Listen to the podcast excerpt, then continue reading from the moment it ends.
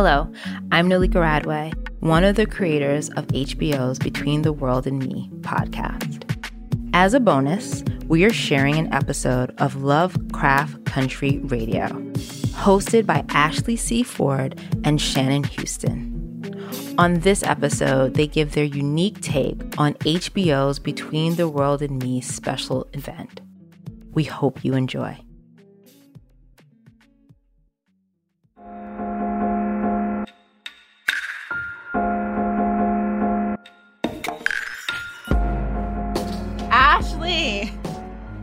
Shannon. we're back. We're back at it. back at it again. Welcome to Lovecraft Country Radio. I'm Ashley C. Ford, podcast host, writer, and horror enthusiast. And I'm Shannon Houston, a writer for the HBO series Lovecraft Country and mother to three free black children and a turtle. Amen. We're back. We are back for a special bonus episode. Ashley and I really wanted to come together and talk about HBO's new film adaptation of Ta-Nehisi Coates' Between the World and Me and its official podcast. The special and podcast are streaming right now on HBO Max.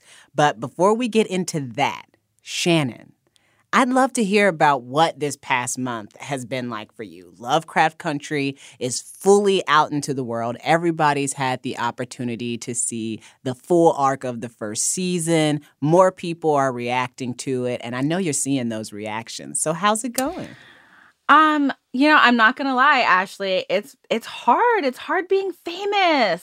it's super hard. I hear that. I've heard oh that. my gosh. Um, no, I'm kidding. But it's it's amazing. It's so wonderful. I'm so happy it's out. I have a lot of um I have friends and family who are like they they cannot conceive of watching a show week to week, so they waited until all the episodes were out and it's been really gratifying hearing from them. And obviously the other the other big really fun part was Halloween, right? Yes. Um I you know, obviously I wish we lived in a world where I could have seen all those costumes in person. I wish I could have walked down the street and run into Topsy and Bopsy. Uh, but Oop, the alternative look how brave I'm getting. Aren't you proud of me? I am, but now I'm concerned. Uh, we have to have some discernment because Topsy and Bopsy are coming for that ass. But you saw the artistry, you know, like you saw that you saw it. The the incredible work that people put into the Hippolyta costumes, Orithyia Mm. Blue, Atticus and Leti. Oh, the Ruby costumes were incredible. Yes. Um, there were just so so many amazing things that I got to see um, that really felt great, and I think I'm also doing that thing that I always do when I've finished uh, working on something or I've been a part of something really cool, and I'm grappling. You know, I'm still grappling with what the show is and what it means. I think I think a lot of people are. I think all the the biggest fans of the show and as you know, I'm in that category are still like, you know, well, what did this mean? What does this mean? And so I'm still kind of wrestling with how one measures the influence of a show like Lovecraft. I think I'm always wrestling with this idea of what art can and can't do, Mm. especially art made by black creatives. Um, and I have been reading some really cool pieces about the show and also uh, wanted to shout out this amazing podcast called The American Vandal from the Center for Mark Twain Studies. They did a great episode on Lovecraft and they asked a lot of really interesting questions about the series and gothic horror and what Lovecraft means politically, what it doesn't mean politically. So I I love digging into all that stuff and I think this question too of what art can and can't do um and how it informs the political sphere. I think that's circling around between the world and me too. So I'm excited to talk to you a little bit about that. And what about you? What have you been up to? Well, there have been a few changes in my life. One of them Mhm. being that I moved from Brooklyn um, back to my home state of Indiana. Oh wow. Yeah, had to do it. Uh, it had just gotten to a point where missing home had become a huge affecting force in my life. And so Mm. I'm back not just because it's home, but also because I feel like there are a lot of stories here yet to be told. And I think I'm good enough to tell some of those stories, um, even Ooh, some I of like those horror stories. So, you know, it feels good to be in a place that inspires me again. It feels good to be in a place that feels um I, I'm not going to say safe in America right now, Uh, but I but I am going to say I feel like I know who my people are and I know where they are and I have quite a few of them around me right now. So that feels good. I love Um, it. Today, we're going to be talking about a piece of Black art that's clearly touched a lot of people, Shannon. So, where should we start? Well, for those who haven't seen it, the Between the World and Me movie is a stage adaptation of a play at the Apollo Theater. And it's essentially a bunch of excerpts from the book read beautifully by this incredible cast of some of our favorite actors and also activists. And there's also the ever so sexy Mahershala Ali. And we're going to discuss later this new thing that I have going on with him. Um, but there's a lot to delve into. And I'll just start off with one of the earliest scenes that really made my ears perk up. It's a passage around nine minutes in where Coates writes about the white American fantasy that's been sold to us through film and TV. And there are images of the Brady Bunch and Clueless overlaid. The dream seemed to be the pinnacle. To grow rich and live in one of those disconnected houses out in the country, in one of those small communities, one of those cul de sacs with its gently curving ways, where they staged teen movies and built tree houses. And in that last lost year before college, teenagers made love in cars parked by the lake. For so long, I've wanted to escape into the dream, to fold my country over my head like a blanket. But this has never been an option. Because the dream rests on our backs, the bedding made from our bodies. There's something really terrifying and exciting and interesting about the uh, the power of media um Yes. which to me is always like just a few notches away from propaganda or it actually is Mhm. propaganda and there was this interesting clip um about the Brady Bunch and Clueless and like Leave It to Beaver like all of those fun seemingly innocuous shows that a lot of us grew up with and how they're I want to say technically a tool of of violent white supremacy, but maybe it's Oh, not yes. technical. Like I don't think it's technical. um there's something there's something interesting about the fact that these fun and heartwarming for the whole family type shows and and communities uh don't have black people in them right Mhm. and even as i was watching it and i've been you know me i'm always watching buffy but after lovecraft country and after you know watching now between the world and me and just thinking more about what all these shows mean it's like even buffy is not exempt from the idea that success and happiness is very white and suburban Yes. and privileged and like minimal black people are involved in in that and you know of course there's the class issue as well Oh yes, So Golden just- Girls is not exempt. ooh Dawson's Creek is not exempt. They're not exempt. I don't care Yeah. that Joey's dad was in jail. They're not exempt.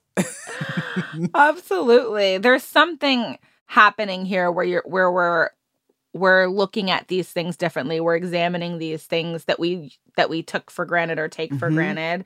I mean, you could make the argument that something like Lovecraft, something like Between the World and Me is attempting to to break this cycle in a way. Um, but then there's also this question of like, is that even possible? Can a TV show do that? Can a movie do that? So there's there's lots of there's stuff in here. There's good stuff in here. And so I'm excited to see what people think about it. And of course to hear what you think about it.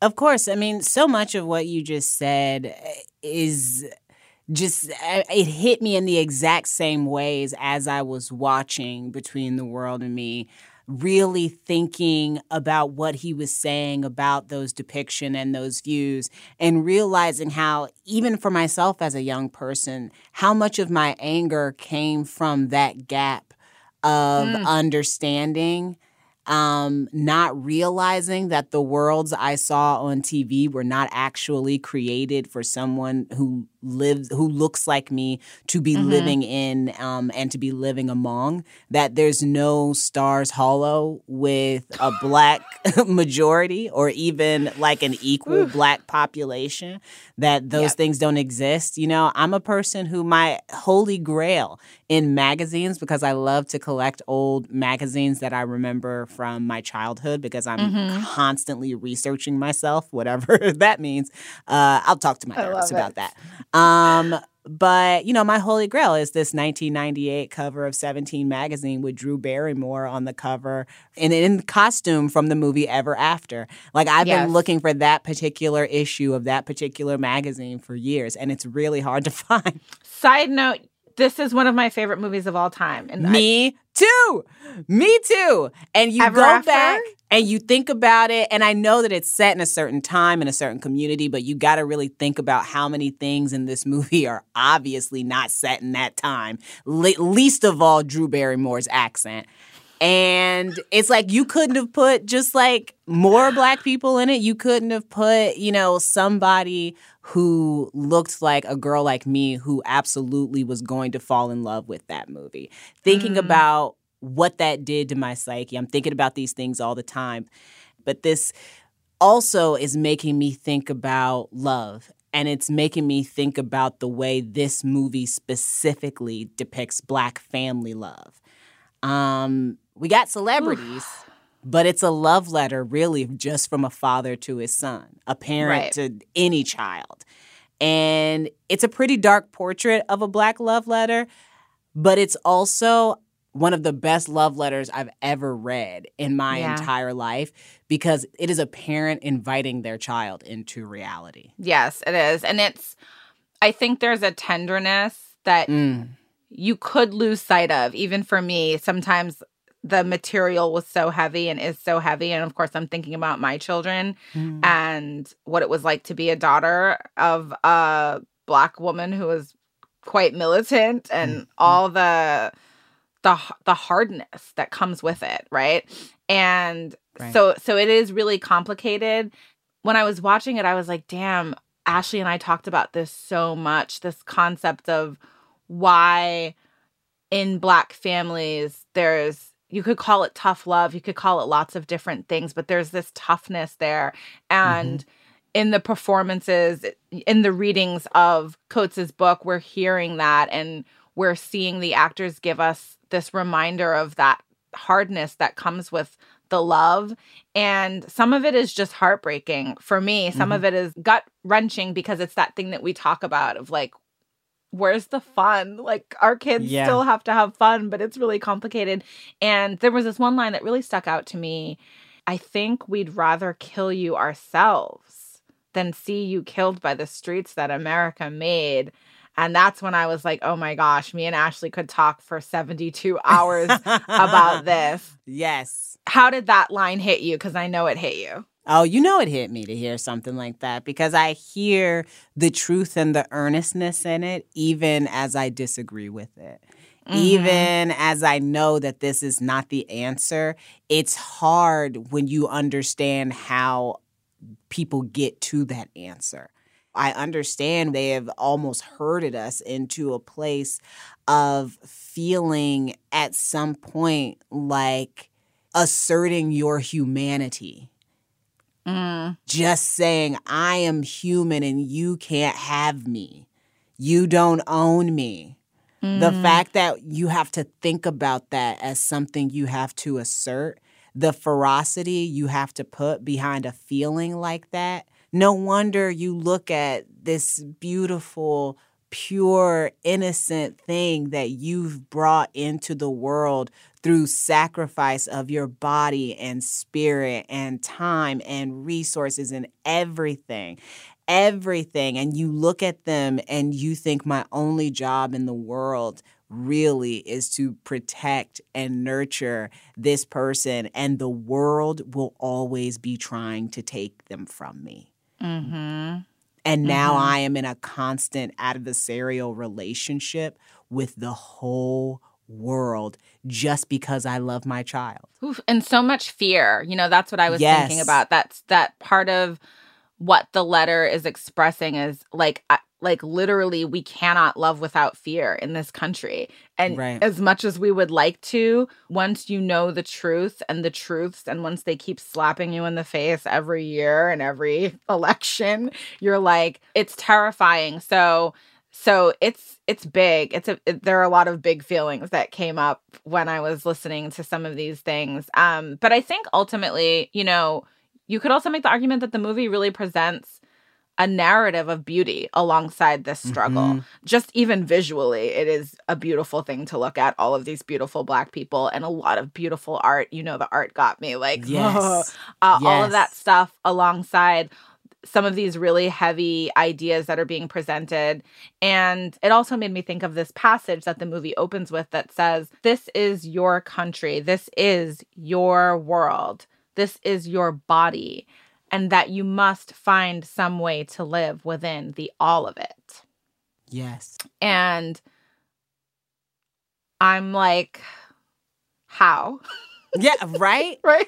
Right. How? And you have to How? answer that for yourself in order Right. to then, as a parent, have to answer it for your children, knowing that your children are going to have, especially as a black mom, knowing your boys are going to have those questions or already have those questions years before a white child in a lot of cases even a- ha- ever has to consider them if Yes. they if they end up in the kind of life where they ever have to at all which Yeah, is not a- guaranteed.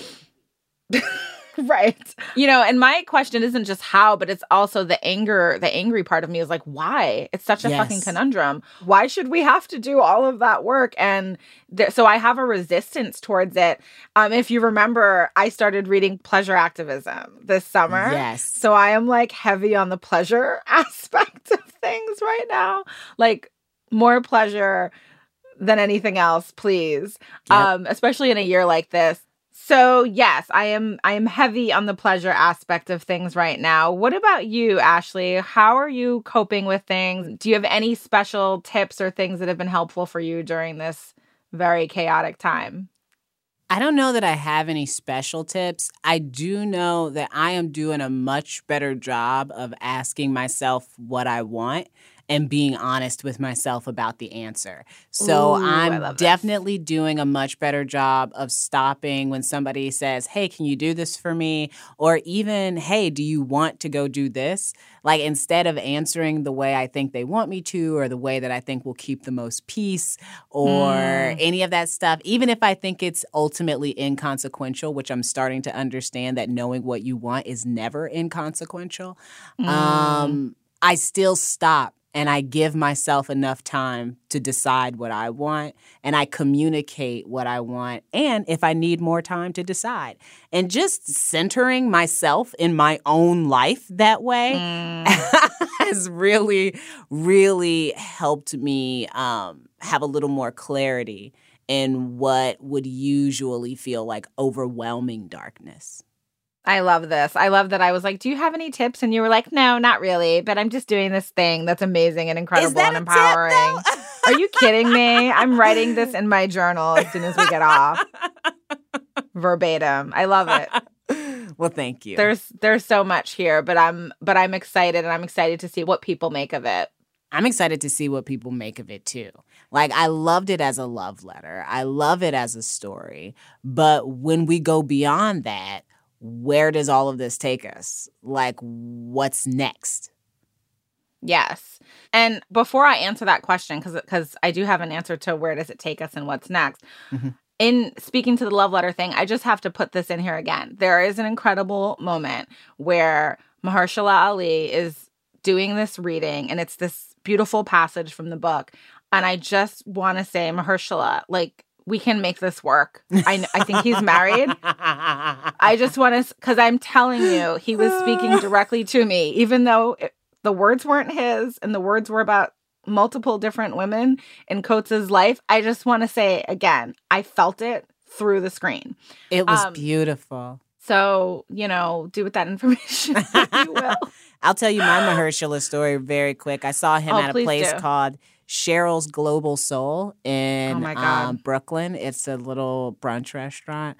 And I was sitting out on the back patio. This was like within months of me moving to New York in 2014. I think it was that summer of 2014. Okay.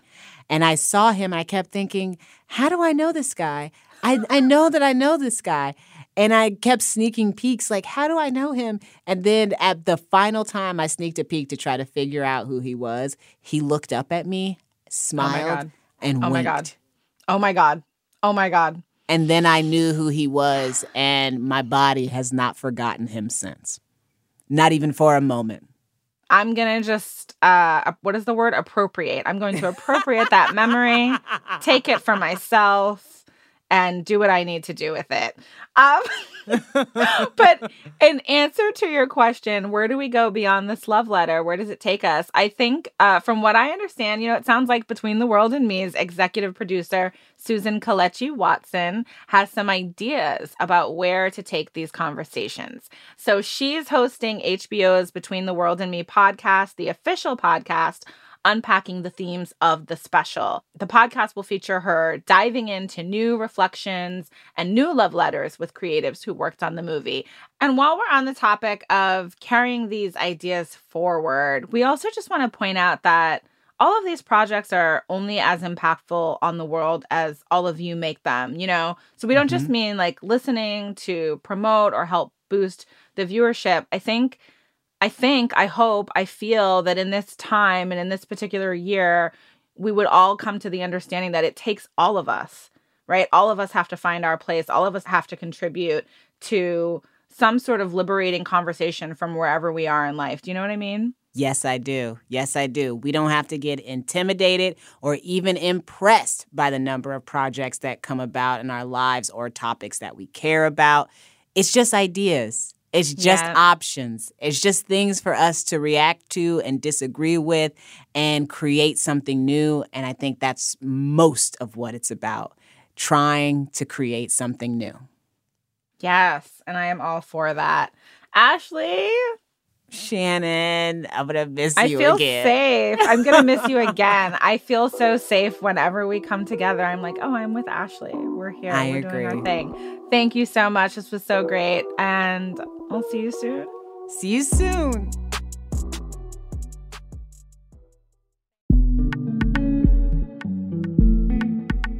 I want to invite you to treat this podcast like a good book and come back and listen again whenever you need to. Thank you for joining us for HBO's Between the World and Me